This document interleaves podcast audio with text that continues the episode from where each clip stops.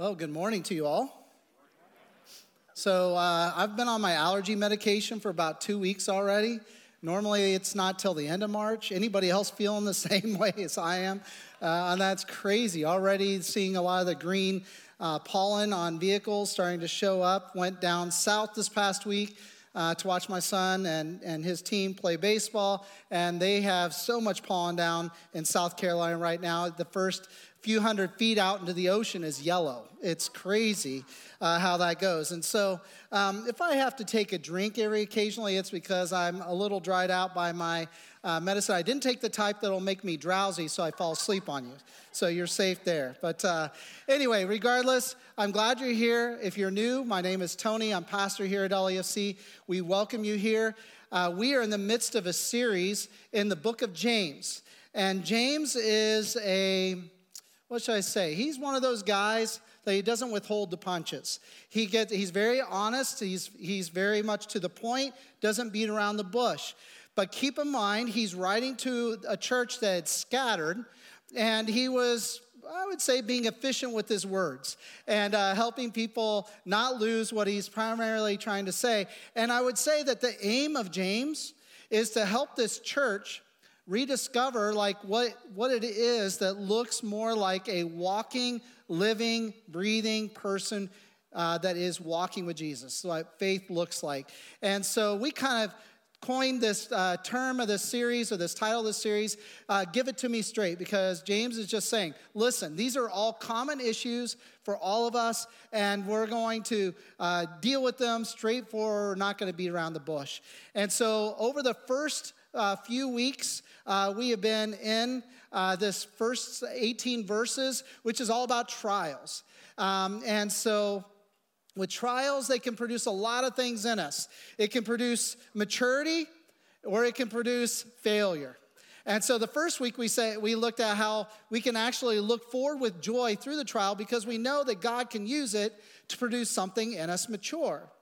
But it's also true that the trials reveal where we're weak and where we need God's help. And that's what God does. He wants to make us stronger. So when we see where we're weak, then we can pray to God and say, God, help us in this area of weakness. And sometimes that weakness is doubt. And so we dealt with doubt and looking at how doubt and prayers, uh, where there's hindrance, where there's opportunities. But in, in, in, at the end of the day, when doubt comes, because it often does come in our prayer life, we're to go before God and let Him help us with the doubt. And then, just a couple weeks ago, we looked at like how trials are the great equalizer. You see, we can avoid a lot of things in this earth based on the amount of income and wealth we have. Uh, it can provide us a lot of things, it can remove a lot of worries, certainly. But trials, they show no favoritism, they go to all of us. And so, for the poor person, the trials remind them that in God's kingdom, they're on equal footing with everybody else. In fact, they're firstborns of the kingdom of God, so they are heirs and they're treated with, with great opportunity. And so they look forward beyond the trials because their life is one constant trial, being poor.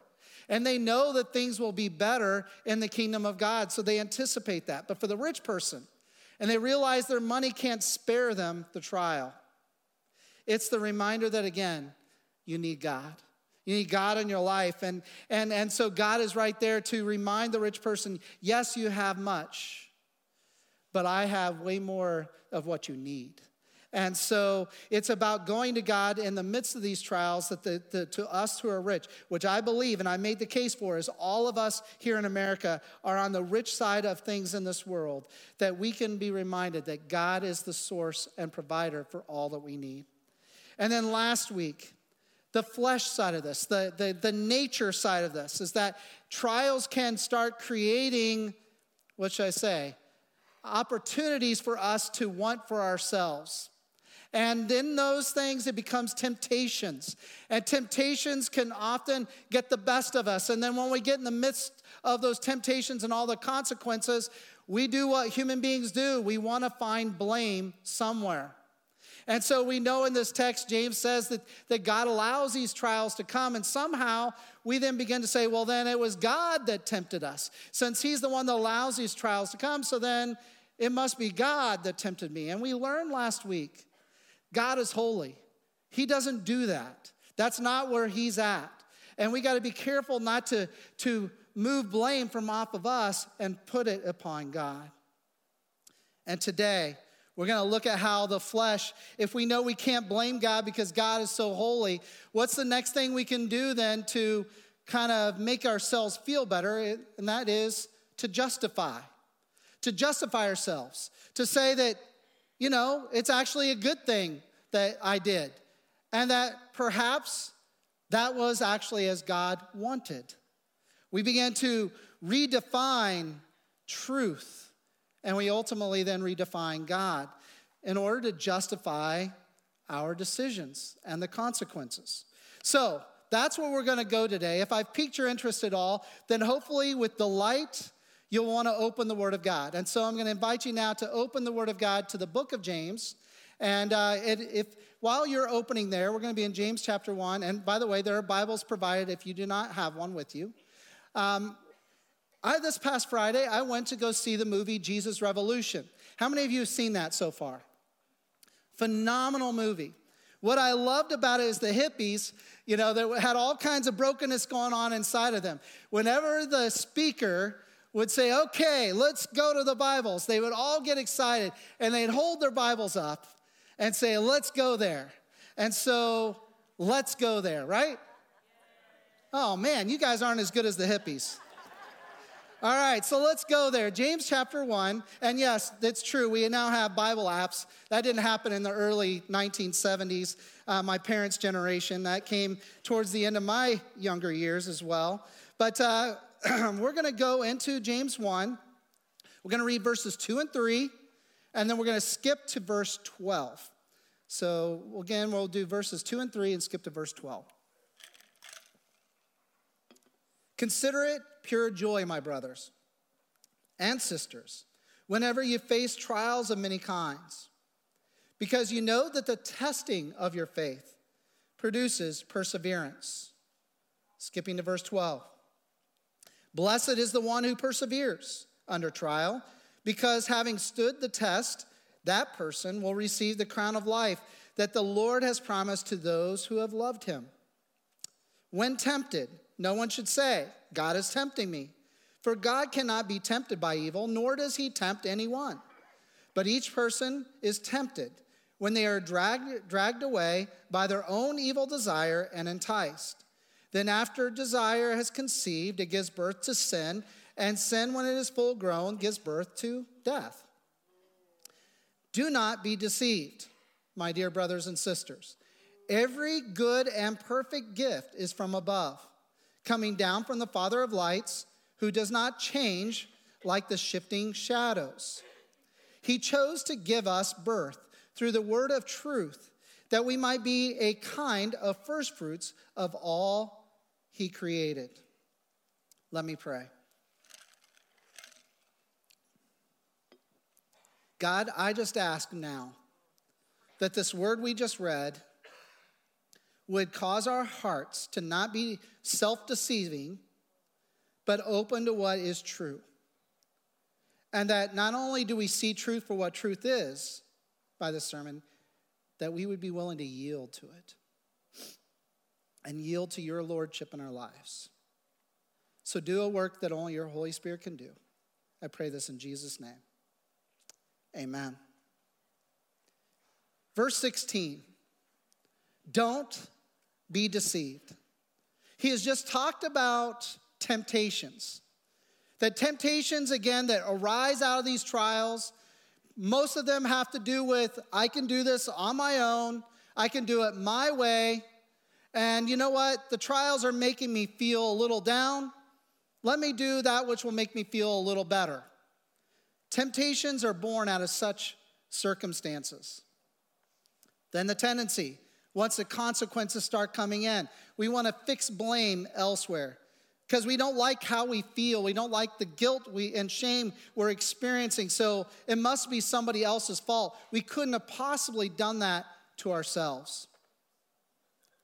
So, too, in the same way as, as Joel shared last week about temptations and the fact that no, there's no way a holy God would ever tempt you in that way. There's another warning from James. It's not just shifting blame that we tend to do when, we're, when we failed against temptation. There's also a tendency to justify. Don't deceive yourselves. So, deception happens when the flesh, our nature, seeks to redefine the truth of the circumstances, which ultimately, then, by doing so, you end up redefining God. Deception happens when your flesh, your nature, wants to somehow make you feel right about what you've done and then say, no, it was actually good and God approves. What we have done is we've redefined truth and ultimately redefined God. Let me play this out how this looks. Somebody does something that they just were very driven to do and they are saying it's the right thing to do. And when questioned on it, the response you get is, oh no, I'm at peace with this. I'm at peace with this decision.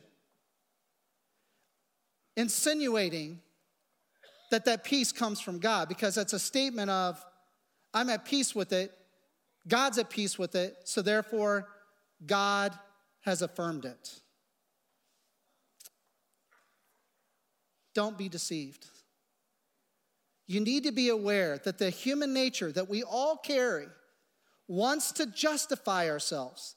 Nobody wants to see themselves in error. So when you've made an egregious error, we spend a lot of energy making it look okay, making it look right, and even going as far to say, I'm at peace with it. I believe God led me to that place. Blaming a holy God for your temptations is how the flesh works to remove guilt and responsibility. But when blame is not possible, we want to convince ourselves of God's approval, thus removing the guilt and then projecting upon God that somehow God is growing in his understanding. You hear the subtle progression? That when we realize we can't blame something else because it's like, no, I made a very clear decision. This was my decision. And then we convince ourselves, no, it was the right decision.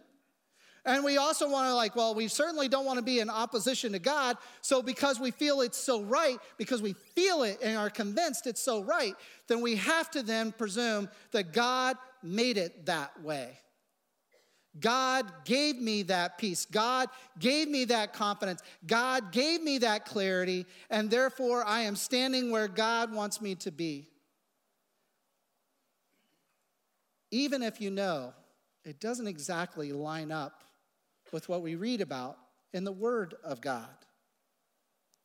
So, therefore, it creates this situation where you have to kind of explain well, how is that possible when somebody says, I don't think the Bible says that.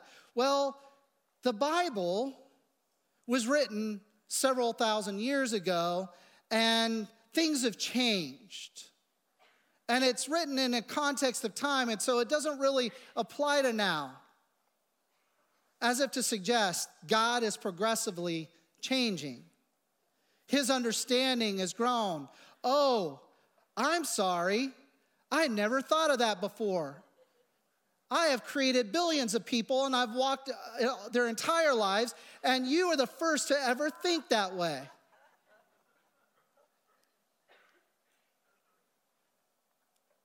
Here's the problem about deception if you begin with the wrong lens of how you see your situation and your life, when you've, you've done something you know, or you're aligning your life in a path that you know is not aligned with here, if you begin to say, no, this is right and this is good, then you've begun with the wrong lens of how you see your situation and you will not see where the true problem actually lies. You see, that's what happens with deception it deceives you, it makes you think that which is a lie is actually true, or makes that which is true a lie. Deception, by the way, does not like accountability. So when you start asking somebody that has convinced themselves that they are right and they are dogmatic about it, and even though you know it doesn't seem to line up, I mean, there's parts of it that connects to the Word of God, but generally speaking, it doesn't align. That person becomes frustrated and agitated. Notice, because deception does not like accountability. It wants to diffuse it, it wants to dismiss it, it wants to keep it at a distance. Because ultimately, we don't want an authority figure or something that's an authoritative text over us. We want to be our own authority to determine what is true and right for us. That's what the flesh does. And that is nothing new under the sun. As much as some of us might be frustrated by the current narrative in our, in our media and our culture, you might think this things have never been so bad. I, I'm just going to tell you, it's been going on a long time. It's just manifesting in new ways with technology and information that we can have constantly at our fingertips. So we get more agitated by what we're seeing over and over. But deception does not like accountability. It needs, it does not want an authority. So, what we're speaking to is that there's something at the core of a lot of our struggles in our culture and in our country that has to do with what is really the truth. What is really the truth. Not just what's your truth and what's my truth, but what is truly true. Verse 17 Every good and perfect gift is from above, coming down from the Father of the heavenly lights. Every good and perfect gift comes from above. Truly saying this that which is truly good and that which is truly perfect can only come from God. Our natural tendency as human beings is to convince ourselves that we are inherently good all the time. All right? It's very true. That's our nature. We want to see ourselves as good. That's why every person that is buried is always said to be, they were a good person. The reality is, is it's true. There is goodness that can be found in each person, but it's also true that there can be immorality and sin in each person. That which is truly perfect can only be found in one source God. Your flesh would like to convince you that goodness can come from a different place, from a different path, as God has outlined in His Word. So, why is this an important statement here? Let me just speak to and give an example. When people begin to study about all the good things that can happen from various religions, they start coming to a place where they would say, you know, for me, I've chosen Jesus. I've chosen the Bible. It's a, it's, it's a good path for me, it, it's where I'm going to stand. Good for you that you've chosen Buddha or Muhammad, and that there are good things that can be found there. So, what we're in essence saying is that there are multiple paths of goodness and perfection that will appease God.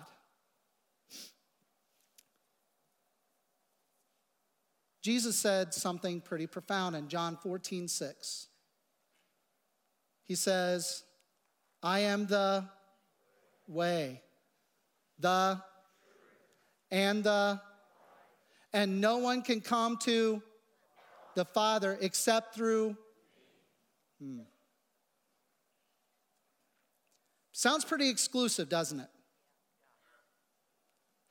It sounds very exclusive when you hear that Jesus, with his own mouth, saying, Okay, I am the way, the truth, and the life. There isn't any other way, there isn't some alternative truth. And there isn't another place you can find life.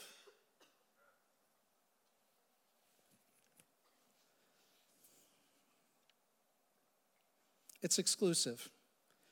Only that which is true and perfect comes from God. The flesh would like to convince you there are flaws or outdated profiles of holiness found in this Bible. We know that it was written over a span of centuries. We know it's also been 2,000 years since it was pretty much concluded. So, my question then becomes Is this book that we know as the Bible, the Word of God, an outdated understanding of God, and man still needs to grow in his understanding of God? Or do we look at this word as God helping man understand in midst of all of their shifting shadows, understand who he is? See, the flesh wants to convince you there are multiple paths to truth. There are multiple paths to God. There are multiple paths to find life. So we can just be an affirming people and a person where we just affirm, well, that's a great path, great way to go. I've chosen a different path. The problem is, what if when you look at their path, when they say it, and you realize that path is empty? It's gonna lead to destruction, it's gonna lead to self implosion. There's no life in it, there's no truth in it. So, can you truly say, there are multiple paths, multiple goodnesses, multiple perfections that can be found in different sources other than God?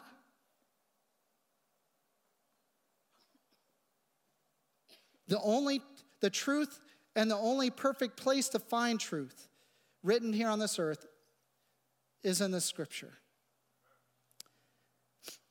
I received a few emails over the last few weeks from different ones of you saying it is that you love how you hear just incredible consistency from all of our preachers that preach here at LAFC, which we use 10 different people, by the way. You'll notice that we're of all different ways of communicating.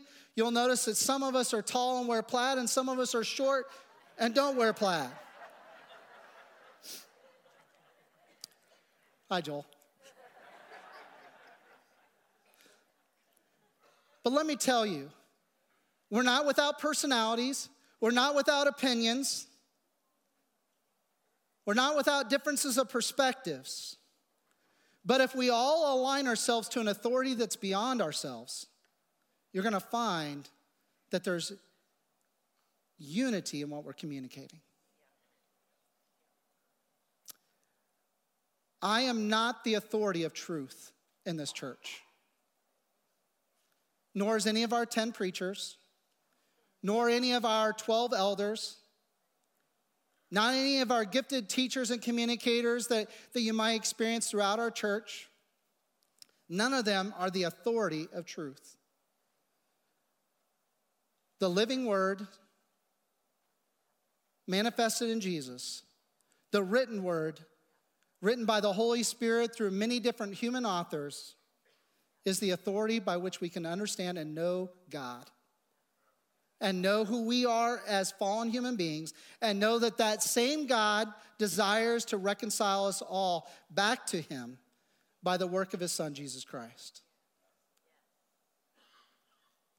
That's why there's unity in what we communicate, in spite of being different people. Truly good and perfect things can only come from God.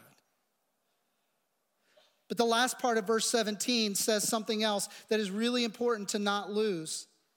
So, not every good and perfect gift comes from above, down from the Father of heavenly lights, who is the one who does not change like shifting shadows. He does not change like shifting shadows. Which leads me to say this God does not change. Please hear me. God does not change in his holiness or in what he considers holy on this earth. That which is holy is God. So, therefore, what he considers holy and not holy here on this earth is also defined by him. It has never changed. He is consistent with who he is. This idea that somehow the God of the Old Testament and the God of the Gospels and the God of the epistles of Paul and Peter and John somehow is a revolution or an evolution of God is a misunderstanding of God. God has never changed in his holiness, nor is he considered anything different by how, what he sees here on this earth, as if all of a sudden God became enlightened. If he called something out as evil in the Old Testament, it is still evil all these thousands of years later. The difference is now is that with the message of that which is evil and that which is holy, that message only condemns. But when you bring in what God did in light of that, his justice demanded payment, but his grace and his mercy comes in with his son Jesus. But that Jesus, is also part of the triune God, is the same yesterday, today, and forever. Hebrews 13 8. He is the same yesterday, today, and forever. So, Jesus, who is compassionate to the person who is the worst of society, the two most uh, reviled people upon the earth in Israel was the tax collector and the prostitute. And yet, Jesus was not ashamed to do dinner with them because he was about changing lives. He didn't withhold the truth from them. No, I th- in fact, I think that's what was appealing to them. Keep in mind the one woman who was not exactly of high reputation. What was she excited about in John chapter 4 when she went back to tell her village? Come, hear a man that told me everything I ever did. The audience was like, well, that must have taken a while.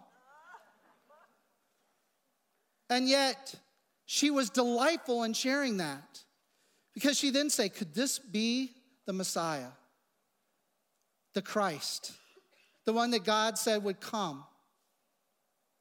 He didn't withhold the truth from her but he offered living water to change her nature.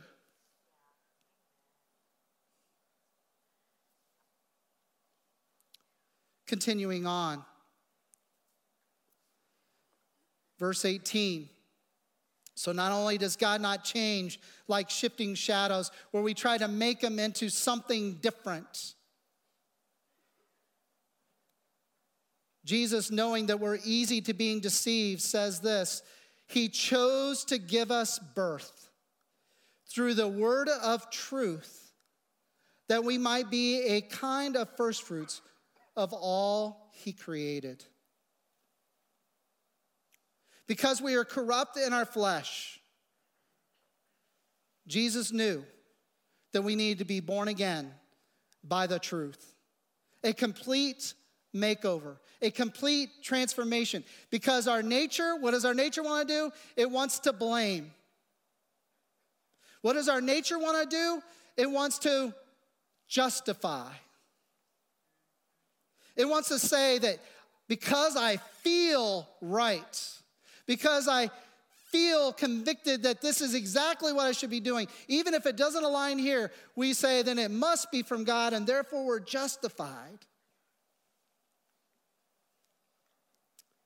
Jesus said to Nicodemus, who knew everything about the scriptures, and he says, Nicodemus, you've got to be born again. You can't just know about it.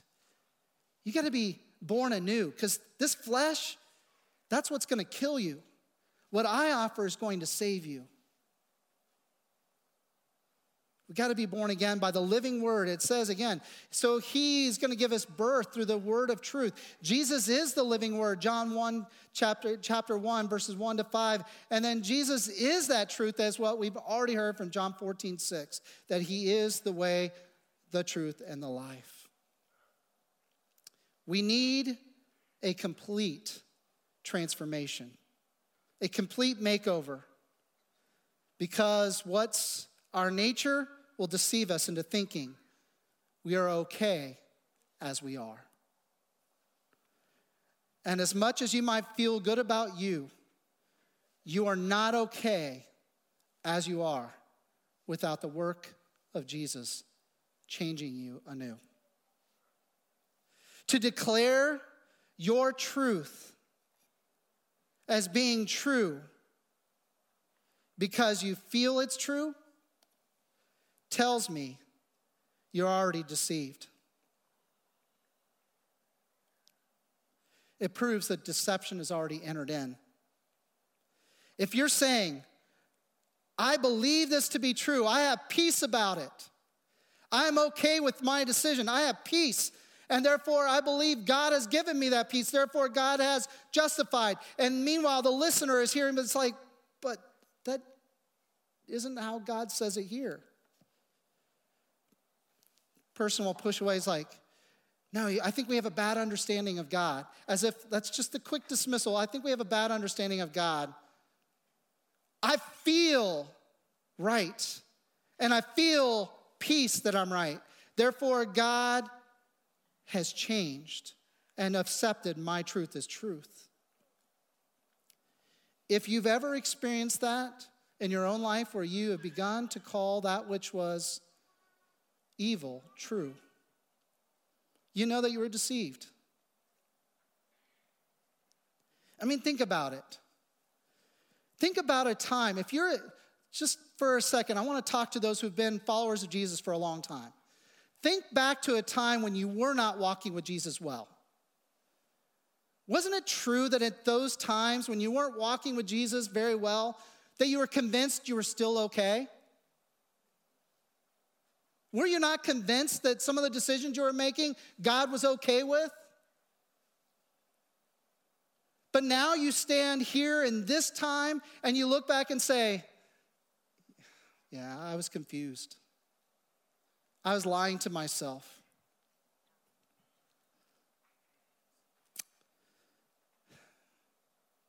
As soon as you start saying, This is my truth, you can have your truth, but this is my truth. We're already trying to make truth out to be something we can shape into our wanting. The truth of how you feel and how you think is biblically good to confess. I'm actually okay with people saying, This is what I think. This is what I believe. This is what I believe to be true. I recognize that, and I'm okay with them saying, to me that I feel peace about it. But are they willing to allow questions of accountability into that? That's where the scriptures began to stand out. See, the truth of how you feel and how you think is good to confess, but feelings should always come under the accountability of truth to find a true place to stand in strength. Because feelings are powerful and they're convincing, but rarely are feelings completely accurate. Think about some of the most intense times of feelings. I am gonna marry that person. Only to find out like two weeks later, I wouldn't wanna live with that person today. I wanna do this with my life, only to find out some other truth about this, like, yeah, I don't think I could do that for a long time. Feelings can misguide us, they are convincing, but they must come under the accountability of truth to find out what is true.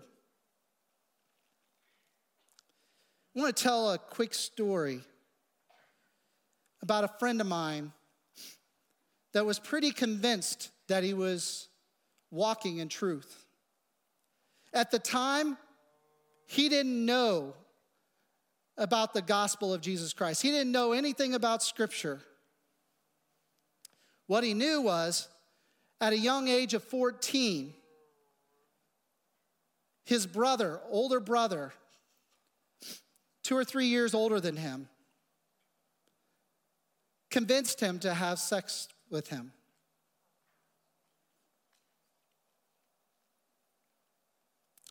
Told him this was normal and natural, that this was a bond that was going to be between two brothers to make their relationship special as compared to any other. This began multiple years of an intimate relationship between these two brothers. This man that I'm talking of is a friend of mine. He went into college, into his adulthood, thinking this was the truth. He become convinced this is good. This is something I can be at peace with. This is who I am. Meanwhile, deep inside, he felt incredibly broken. And he even felt guilt and shame, to which he was told by others, well, that's just those preachers out there making you feel guilty and full of shame. But he had never been exposed to any preachers. He'd been told the truth was that this is healthy and good, that he was in this lifestyle, not knowing that the foundation of it began between a brother and a brother. He had been told and convinced that everything he had experienced is all good. Is anybody here willing to call that truth? That that is good and healthy and constructive? No. But it became his lens by how he looked at truth. And so it became his reality. But it was built on a false premise that this is healthy and good. Somewhere towards the end of his college years, somebody shared the gospel with him about Jesus. And he gave his life to Christ. And a couple years later is when I intersect with this man's life. By this time, he had been discipled. He'd been reading scriptures. He had been learning a lot of things, and he had just begun to share about what his life had been like with a trusted few group of few men. You can imagine what it must have been like for him to share what his relationship had been with his brother. I came onto the scene when all that confession had already happened, and he's being remade into something very different. As the Word of God became more permeable inside of his life, then he began to want things differently. So he asked this group of guys, of which I was one, he says, I know what I know now is true, but I need God to do a miracle in my life and actually cause me to be attracted to women. So, could you guys pray for me that I become attracted to women? I have to be honest, I'm 21 years old I've never been asked such a prayer request before. But we knew that this was something that was deep on his heart, so we began to pray God, would you help this friend of ours become attracted to women? Per his request. We were just in keeping walking him with Jesus. We weren't trying to let Jesus do all the changes, but this became his desire. So we prayed for that. Not too long after that prayer, at a youth event of which we, all of us guys were leaders at the time, volunteer leaders. At this youth event, I remember my friend coming up to a group of us with this face like excited to tell us something. He goes, Guys, you're not gonna believe this. Yesterday, I saw this woman and she was hot.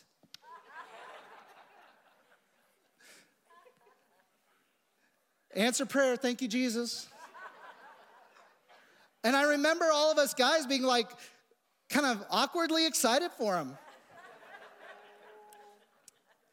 Some time went by, not, not, not much time, like a week or so. We're again gathered studying the Word of God and we're sharing prayer requests. And our friend says, You know what?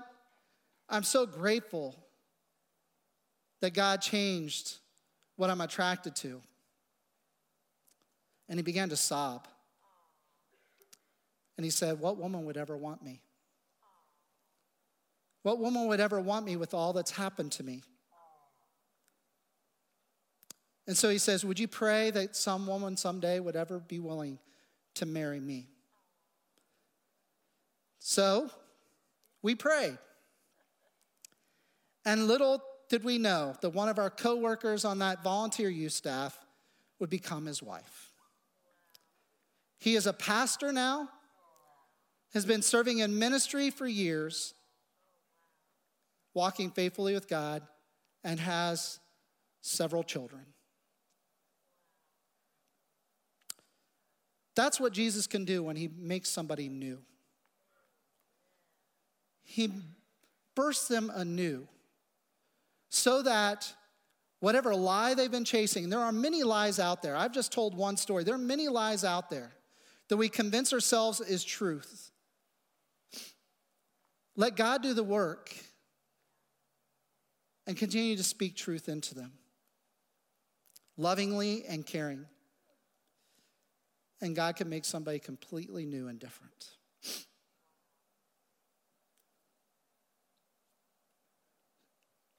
We deceive ourselves into thinking that we're just fine with where we're at. There's a lot of things and sins in our lives or paths we've taken that we've said, Oh, I believe God wants me here. Really? Have you ever tested that? Is this really where God wants you to walk? Or have you just redefined God into your image, into your likeness, and you've left the truth for a lie? So, how do we defeat deception, self deception, I think we have to go before God and say, God, where have I allowed trials and doubts to redefine truth and redefine you? And be sincere with that prayer. God, where have I allowed trials or doubts or sins or actions on my part to redefine that which is true and ultimately redefine you? And if God reveals something in you, then I would say the next important thing to verify that it's not feeling, but fact, is go to the Word of God and test and confirm that which is true. With Google, there is so much you can find so quickly. You can Google a question and just write Bible at the end of it and it guides you to scriptures. It can test some of the things that are found in eh, that, that might be found in your life that you need to have scripture spoken into your life. And then what I would recommend is don't just read the single verse they offer, read the context so that you get it right. Read the verses around it. So ask God, where have I established a lie and called it truth? And then let the Word of God speak truth into that situation. And then, thirdly, confess where you've been wrong. Confess where you've been wrong, and then repent by applying the truth to that area of your life. God is in the work of transforming people, imperfect people, sinful people. That's why we are not going to check at the door what type of people come in this room. We didn't identify you when you walked in this room by the sin that you carry. That's what I loved about Jesus' revolution. The hippies were kept outside the church. It wasn't until they were invited in that God began the big work that, we be, that became the Jesus movement. Would we be okay of inviting those who might be out proclaiming some sort of pride that we know is not the truth. Would be okay if we invited them into our church to begin to teach them anew what God might speak to them? To show that Jesus didn't just come for the healthy, He came for those who were sick and hurting and knew they were lost.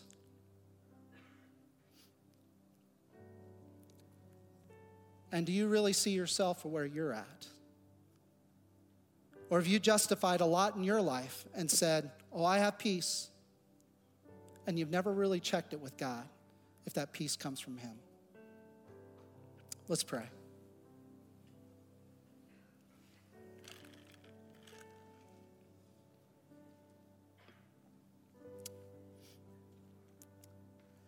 God, use this time now to reveal to our hearts any areas of our life where we've justified a lie.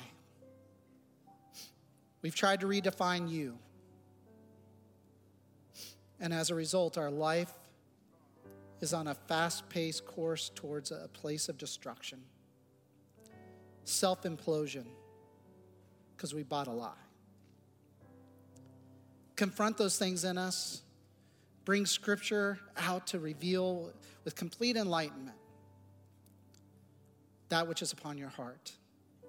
I'm thankful that you do not shift like the shadows, that you are rock solid, that we can trust that your nature is not changing because we are in need of something that's that that firm. We need something to hold on to.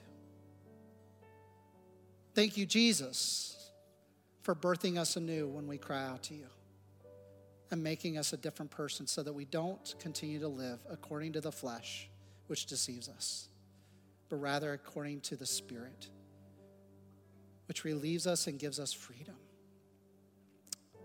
So, Lord, do your work now, I pray. In Jesus' name. Let's stand in response to our God. Let's pray this.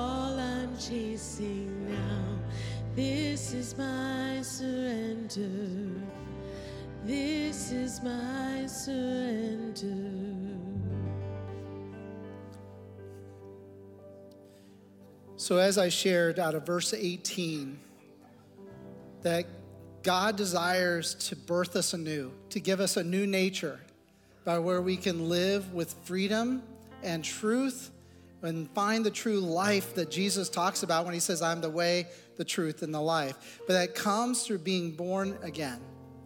That means that we acknowledge that our nature is sinful, it is worthy of God's punishment, but then God provides a way for that punishment to be paid for, as through his son Jesus. All we do is by faith accept the gift of that work that Jesus did on the cross as payment for us, and then give him the, your life and let him be Lord of you on a daily basis, and he will make you new.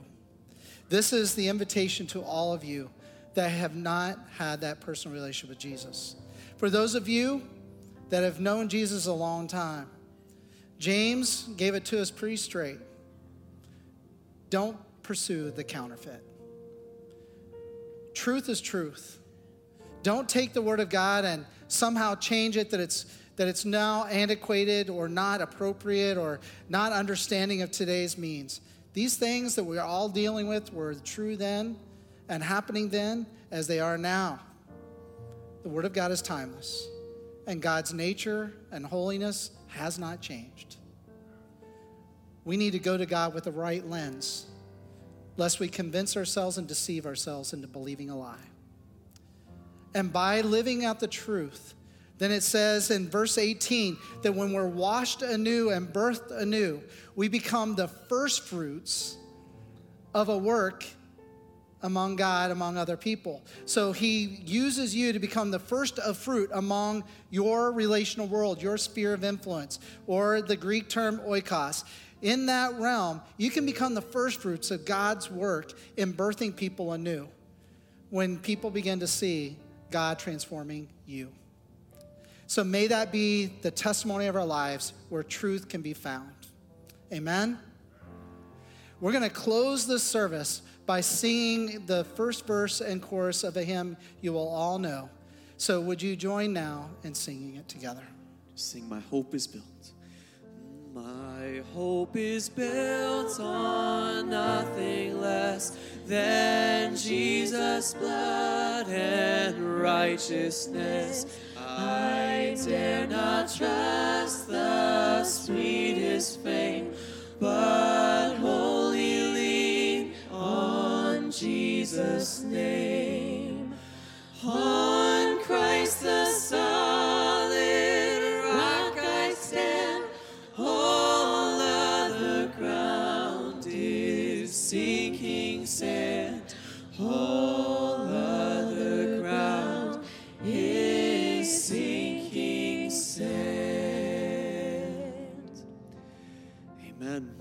one more reminder we'll be having some baptisms about 15 minutes. We would love to have you a part of that. Church, go in peace, standing on the Word of God this week.